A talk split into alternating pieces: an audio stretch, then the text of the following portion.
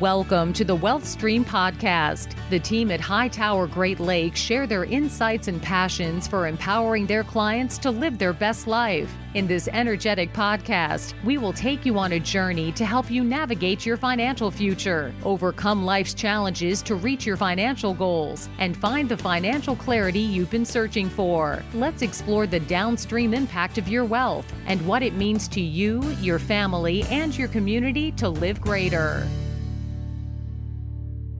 Hello and welcome to the Wealth Stream with Tim Scannell from Hightower Great Lakes. Tim, how are you? You know what? I'm doing great today. Um, it's spring and um, no complaints. Happy as can be. Yeah, I'm. I'm. I'm happy to be back with you. I'm excited about your topic today. I don't.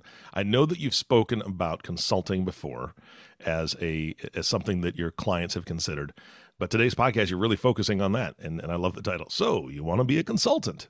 Let's exactly. talk about that. yeah. So, you know, one of the things I talk to clients about a lot, especially business owners, is you know working on a parallel path while they're preparing their exits, even well before the exit.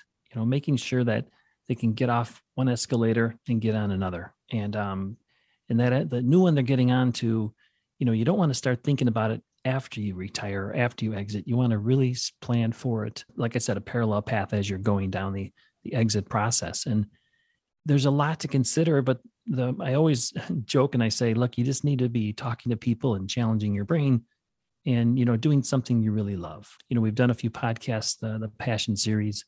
You know, hopefully they're exiting to create that parallel path to do something that they're really passionate about. But oftentimes I get clients ask, will say, well, I, am thinking of being uh, getting into consulting. You know, I've built up this expertise, this industry knowledge, this unique perspective, experience, etc. And I think I can offer, I can give a lot back. You know, so sometimes though we talk about maybe writing a book, and I do have a couple clients who are working on that, and um, and actually a couple clients who have done that. And sometimes we talk about uh, public speaking.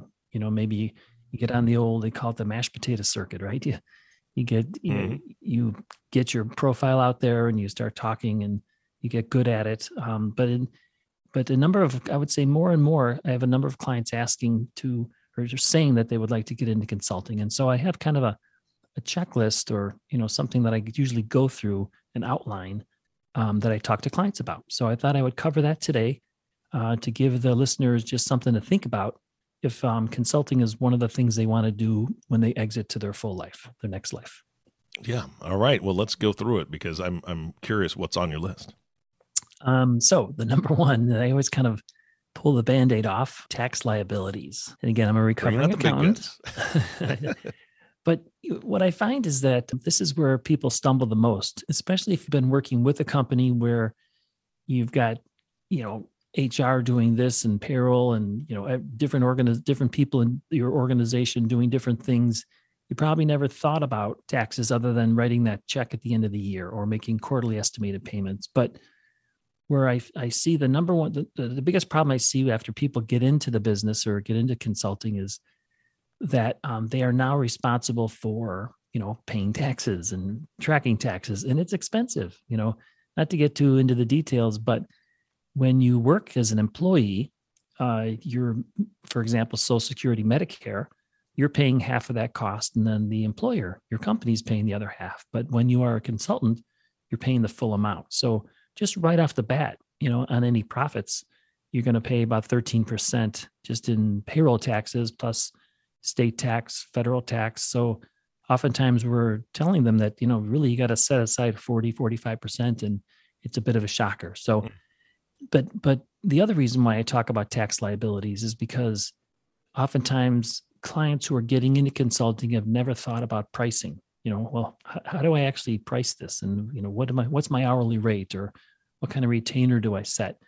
And you need to build in taxes as part of that. So if you feel like you need to be making x amount per hour you got to factor in you got to gross it up for taxes. So there's a couple reasons why i talk about that first not just because i'm an accountant but because i think it's a really it's a big part of the the pricing big part of the business plan. And um, it's where people get in trouble if they don't set aside enough you know afterwards. So get right into tax liabilities is one of the things i talk about yeah well that makes sense because that's i think that's the scariest thing right of, of, of going out on your own not knowing that stuff, if you don't have somebody that's that's that you've already got in place that's going to do it for you and handle all that, it's a lot to think about. Yeah, I've, like uh, two of my kids are basically self-employed. They one's in um, acting, the other's in animation. In the first year, they went out and the, they're on their own. You know, I, I even gave them that talk. I'm like, look, set aside the money, and uh, of course, I'm not going to make public knowledge that neither of them did, but it's it creates a problem. So I just always want to make people aware of it. Yeah, and and I'm, I'm assuming that when you sat sat down and said let's have the talk, they're like, wait, Dad, come on. exactly, not that on. talk. We, have already had that talk. Yeah, that's right. We're out of college. Come on. Then the second topic I always bring up, and again, it's just me being the risk manager, um, making sure that they're not going to get themselves in trouble, is insurance. Again, people think, well, I'm I'm going to get into consulting. Why do I need insurance? And what I mean by insurance is really let's talk about um, first of all health insurance. You know, how are you going to you know are you going to need that? Are we going to run it through the company? But mm-hmm. what I, where I really get into is more any sort of liability. Uh, so if you're out there offering your expertise, offering your knowledge, sometimes there could be um, liability. You know, you want to make sure you're giving good advice as opposed to just general stuff. And um, so we talk about you know business structure how do we set it up but also how do we ensure or, or, or, risk manage so that you're not assuming more liability that, that jeopardizes maybe the plans you have in place with your with your other part of your life yeah and, and that's something i had never really thought about was liabilities is it like e&o insurance is that what you're yeah. talking about exactly so yeah directors and officers errors and omissions okay you know um and, and oftentimes it's not even an issue it just depends on the topic, depend on that expertise. So yeah. Uh, if you have a client who's you know neurologist and he's out there talking about the brain, um, there's going to be a little more liability or, yeah. or, things you have to worry about as opposed to you know an, uh, an accountant talking about taxes. Yeah. Yep. That makes sense. And then the other thing we talk about is retirement planning. So oftentimes through the company as people are exiting they're participating in their own 401k profit sharing things like that.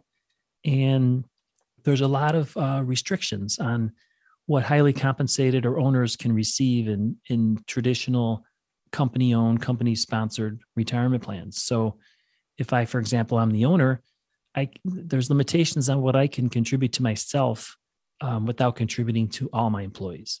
So oftentimes they're they were used to just uh, not just but contributing the traditional retirement plan accounts. And when they become consultants we could actually put a lot more away in a tax deducted 401k profit sharing. Um, i did a, a podcast in the past was probably about a year and a half ago on um, cash balance plans. Um, but the, the point is that there's a lot more flexibility uh, and there's a lot there's a much greater ability to shelter more money. So when we're putting together a financial plan as they exit we, we there's so many parts to the puzzle. And one of the parts is how much if any would they like to you know defer or or shelter as they're getting into their consulting business compared to maybe you know operating expenses and things like that. So it's a really big part of the equation. Um, oftentimes people aren't aware of it but there's some really great advantages when you're consulting and you're the sole proprietor sole employee um, you can really shelter a lot of money. Hmm. All right.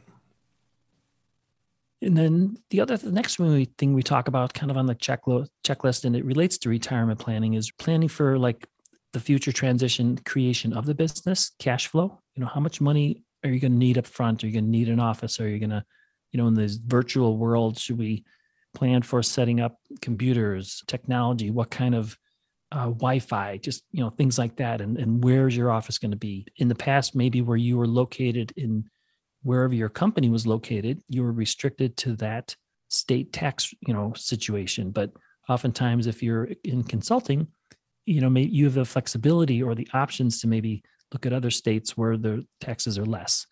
Um, but the big thing is you're focusing on we're putting together a cash flow plan because sometimes there is a lot of startup cost Oftentimes there's not, in which case then we just need to just forecast putting the cash flow from the business into their overall plan. So we we then we focus on cash needs up front, cash needs going forward, and then um, maybe how that impacts their ability to maintain their their you know the the retirement plan or the exit plan that we put together.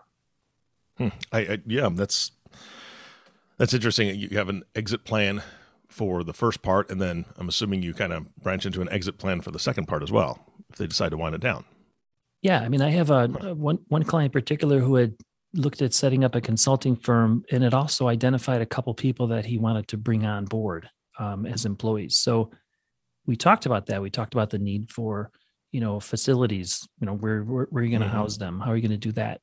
Uh, we talked about the need for payroll. You know, what are you going to have to pay these people to retain them?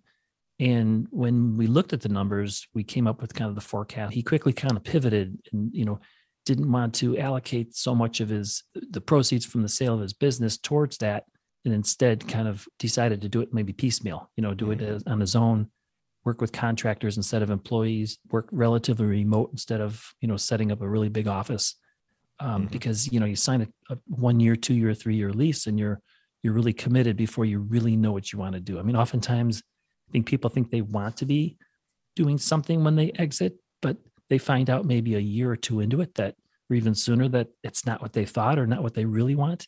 Yeah. Um, so we try as much as possible to keep the flexibility into the plan uh, as opposed to locking into you know big cash flow outlays or big commitments to leases, things like that.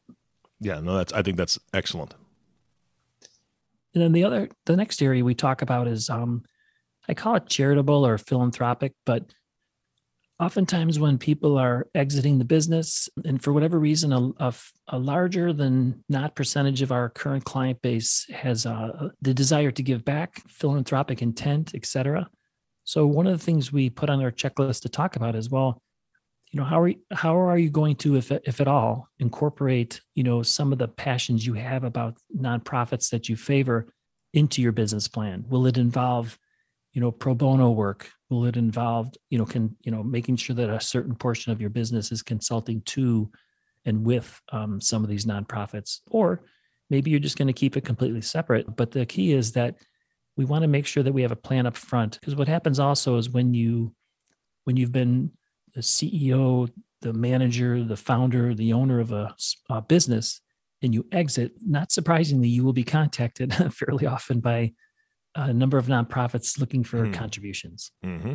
And the, the, the better you have formulated or your plan in advance um, of being contacted, you know, before you exit, after you exit, and then when you're running your consulting firm and you're, you know, joining your local chambers or you're marketing yourself, you're going to be contacted. So you just want to make sure you have a plan in place to tell, you know, to respond. That's all. So it oftentimes they're not prepared for the amount of uh, solicitation they might get. Mm. Um, so we always want to make sure that they're prepared for that and it's part of their plan. That is something I had never thought of before, honestly. I mean, it makes perfect sense because you, you see the sale of a business and, and it's pretty easy to find out who the owner was. And, you know, charities are going to do what charities are going to do, which is a good thing. They need to try to drum up business and get donations. But I never thought of that before when somebody sells a business that they would be, I don't want to say targeted, but solicited, like you said. Uh, you know, yeah, they're definitely on the radar. Yeah, they're on exactly. the radar. There you go. Yes. Thank you. That, that's, that's what right. I was looking for. That's right. Yeah. Huh. Interesting. Um, and then the next part of it too is once we've kind of gotten this far down the path, we talk about, you know, what financial professionals do you need on your team? So we've done a number of podcasts in the past talking about like Team Eric, right? Eric is planning for this transition. He's, you know, you're thinking of getting into consulting or some other thing that's following your passion uh, and it requires a different set of professionals, maybe different skill sets that you needed when you were running the business, growing the business, preparing for exit, versus now, you know, going into this consulting mode. And um, so we want to make sure that you have the right team on board. So, for example, the attorney you might have used with your business might have been more contract focused. Maybe you're a contractor where much, much of the work that they were doing for you was you know, helping you set up contracts, helping you chase money when people don't pay. That attorney skill set is not the same skill set you're going to need when you're setting up the new entity. Let's say your consulting firm or you're putting together your marketing materials. Let's say you're writing a book or you've got things that have intellectual property. You know, you're going to need different skill, different attorneys with different skills. So we always just want to make sure that we identify who they're going to need so that they make sure that we that they get those resources up front rather than have problems um, in the in the future. And then part of that too is you know getting into estate planning. So if you're going to be a consultant you know are, are you going to set up a, a limited liability corp? Are you going to be a sole proprietor? Um, are there asset protection needs? And all, how does all of that integrate with your current estate plan? If something happens to you you don't want to leave a lot of loose ends so that your beneficiaries your your partner your spouse whoever has to has to deal with it all. So you want to make sure that everything's all the t's are crossed and the i's are dotted and it gets to you know making sure that the attorney's involved um, up front but it oh it typically always um, affects the estate plan so we want to make sure that that's part of it. Yeah that's i mean again i think that's that's part of what you do at the beginning with anybody. Uh, you know so if they've been working with you for any amount of time it's i think it'd be pretty easy to to take a look at all that and just uh, pivot right? That's right. And then the the, the, the final one but i think it's probably most important is plan b you know? So i recently did a podcast with stuart mcmillan and if, if you're out there listening it, it's a great two part podcast that mm-hmm. i you know this is somebody who really grew an amazing business, uh, second generation, grew the family business, and then exited to his incredible passions. And you know, one of the things that his core advisor, um, that who I work do a lot of work with, his attorney John Wichter, was, "What's your plan B?" Because what what you think you might want to do while you're exiting, compared to what you think you want to do one year, two years, three years, four years out, it's going to be different and you may want to be a consultant you may want to write a book you may want to do public speaking you may want to start your next next business venture. It's it's just really hard to really know until you you dive into it. So you always want to think of plan b. If if i don't want to be a consultant how do i unwind it?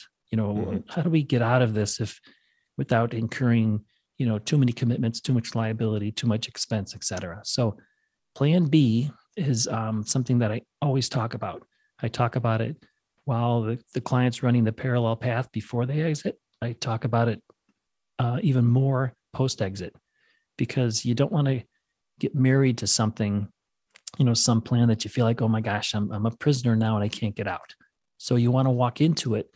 And, and I've had other advisors tell me that, you know, walking into something with a plan B is not a good way to walk into something because you're not fully committed. But I would say you're fully committed to the plan but it's impossible to really know what your life is going to look like post exit until you actually go through it. And anyone who's exited will tell you that. Yeah. Well, I, Tim, I think back to 2020. I mean, that was that was something where I mean, you spoke a little bit about not necessarily this exact topic, but other business owners that are were ready to say, you know what, I'm done. I, I think I'm done right now. They saw what was going on in the world, and it was it was difficult. And there were there are a lot of people that just said, you know what, it's uh, you know, I think I'm done. And and I know that a lot of advisors did that. You didn't, thankfully. That's why we're still here. But right. a lot of advisors were like, wow, this is this is something. I you know, I think I'm I think I'm done now, and they wanted to fold up shop. But something like that could happen. The pandemic could happen, or or any number of things. Good things could happen in your life too. All of a sudden, you have you know three or four grandkids that that wow, they just quintuplets or whatever that is. you know, yeah, exactly. Now I want to spend more time with them. So I, I think a plan B is fantastic. And and I wanted to ask you, uh, looking at all these different things, when you speak to your clients about that, and I know that you kind of touched a little bit on on cash flow, but how much are you? And I, I guess every after after somebody retires every other every plan could be different when it comes to the cost involved. But what are you talking to your clients about as far as their commitment level to their next plan?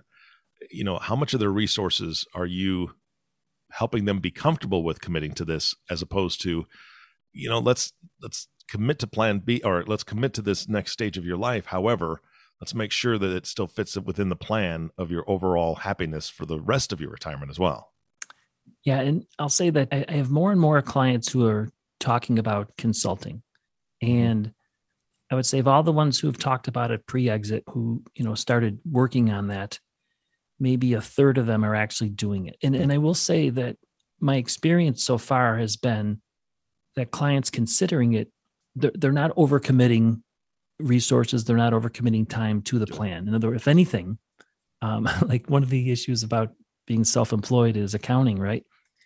I've had more people who hate accounting try to learn QuickBooks, you know, so mm. that they can mm. be a consultant and not have to hire somebody. You know, um, if anything, in general, my experience has been that when people retire, when people exit, they've spent their whole life saving, saving, saving, accumulating, growing. And the psychology of post exit, where now this is what you have, this is what you need to protect, this is what you need, you and your family, your beneficiaries, your your charities need to, you know, to fulfill your goals. There's there's a hesitation to even spend anything. Um, mm-hmm. People become. I, I always tell people that it takes a year or two to really get comfortable with the psychology, a change of living off money versus accumulating and growing. So when I talk to company, when I talk to people about this and getting in a consultant, I'm actually trying to convince them to to really be aware of what of what commitments they need to make to make it happen because they tend to undercommit as opposed to overcommit. Got it. Okay. Interesting. Yeah. yeah, like even just when they're setting up a consulting firm and they have an LLC or an entity set up, you know, getting them to fund it so that you know because it takes a while to start generating cash flow, right? So and then when cash flow is when business starts to generate, it's sporadic. You know, keep like we talked about before, setting money aside for taxes, recording everything. You know, if anything, the question, the other question I get from most of my clients considering this is, can I deduct everything now? Right? you know, because as an employee, yeah, the way the tax code works is really there's very little tax planning that you can do. You get your W two, you make your retirement plan contribution, you know mortgage interest is restricted property taxes all the itemized deductions are have been restricted dramatically. So there's very little tax planning. So when you're but when you're consulting and self-employed or have a an entity can i deduct my house? Uh, you know can i go take my wife to hawaii and deduct that? You know so if anything we're tempering that part too. You know mm-hmm. to say well we really need to follow the the tax code. Yeah. And uh and you know and, and follow it to the letter and get the professionals involved et cetera. But to get to your question, the common uh, what I've experienced is that people don't want to commit enough, I think, to make it work if that's what they're they actually want to do. So we're trying to make them aware of really what what's involved and what kind of commitment it'll be. And if they do jump into it, just making sure that they they make the full commitment to it. Yeah, yeah. And and bottom line is get a client in Hawaii and then exactly. then that works right? Something like that. I, am I'm not giving you tax advice. It's not no, but i mean that is that is accurate you know? So if you're if you have a client down in houston texas you can go see that person. You can your spouse or partner can come with you. You can't deduct that portion. I'm just just to be clear but um, there are things you can do to you know help minimize taxes within the irs code so. Unless your spouse is part of the the business right? Because oh man now you're offering tax advice. Okay, no, I'm not saying that. I'm not. I, I didn't say that out loud, did I? No, I'm just joking. Yeah. oh, but there's all sorts of questions, Tim, and I know that people will have questions after this. Let's give them your contact info because you've got the answers. Perfect. No, and, and if people want to reach out to me, I've done this dozens of times. We, you know, I help business owners every day build successful exit plans, and oftentimes this is part of it. So, reach out to me. Send me an email at tscannell at at excuse me send me an email at tscannell at hightoweradvisors.com or, you know, call my office, call me at 219-531-4941. And I'm glad to, you know, send you some of our checklists, help you plan, or if interested, schedule a, you know, build your exit meeting. Fantastic. Tim, thank you so much. This is a great podcast. Oh, thank you. I appreciate it. This is a, uh, something we get a lot. So I just thought I'd make the listeners aware of uh, the services and the things they need to think about. All right. Sounds good. And speaking about the listeners, thank you so much for tuning in and listening to the Wealthstream podcast with Tim Scannell. If you have not subscribed to the podcast yet, please click the subscribe now button below. This way, when Tim comes out with a new podcast, it'll show up directly on your listening device. This also makes it much easier to share these podcasts with your friends and family. Again, thank you so much for listening today. For everyone at Hightower Great Lakes, this is Eric Johnson reminding you to live your best day every day and we'll see you next time. Thank you for listening to the Wealth Stream podcast. We hope you gained some valuable insight that you can apply to your life and share with others. Please don't forget to subscribe below to be notified when new episodes become available. And don't forget to live greater. The information covered and posted represents the views and opinions of the guest and does not necessarily represent the views or opinions of Hightower Great Lakes. The content has been made available for informational and educational purposes only. The content is not intended to be a substitute for professional investing advice. Always seek the advice of your financial advisor or other qualified financial service provider with any questions you may have regarding your investment planning. Hightower Great Lakes is a group of investment professionals registered with Hightower Securities LLC, member FINRA and SIPC, and with Hightower Advisors LLC, a registered investment advisor with the SEC. Securities are offered through Hightower Securities LLC. Advisory services are offered through Hightower Advisors LLC.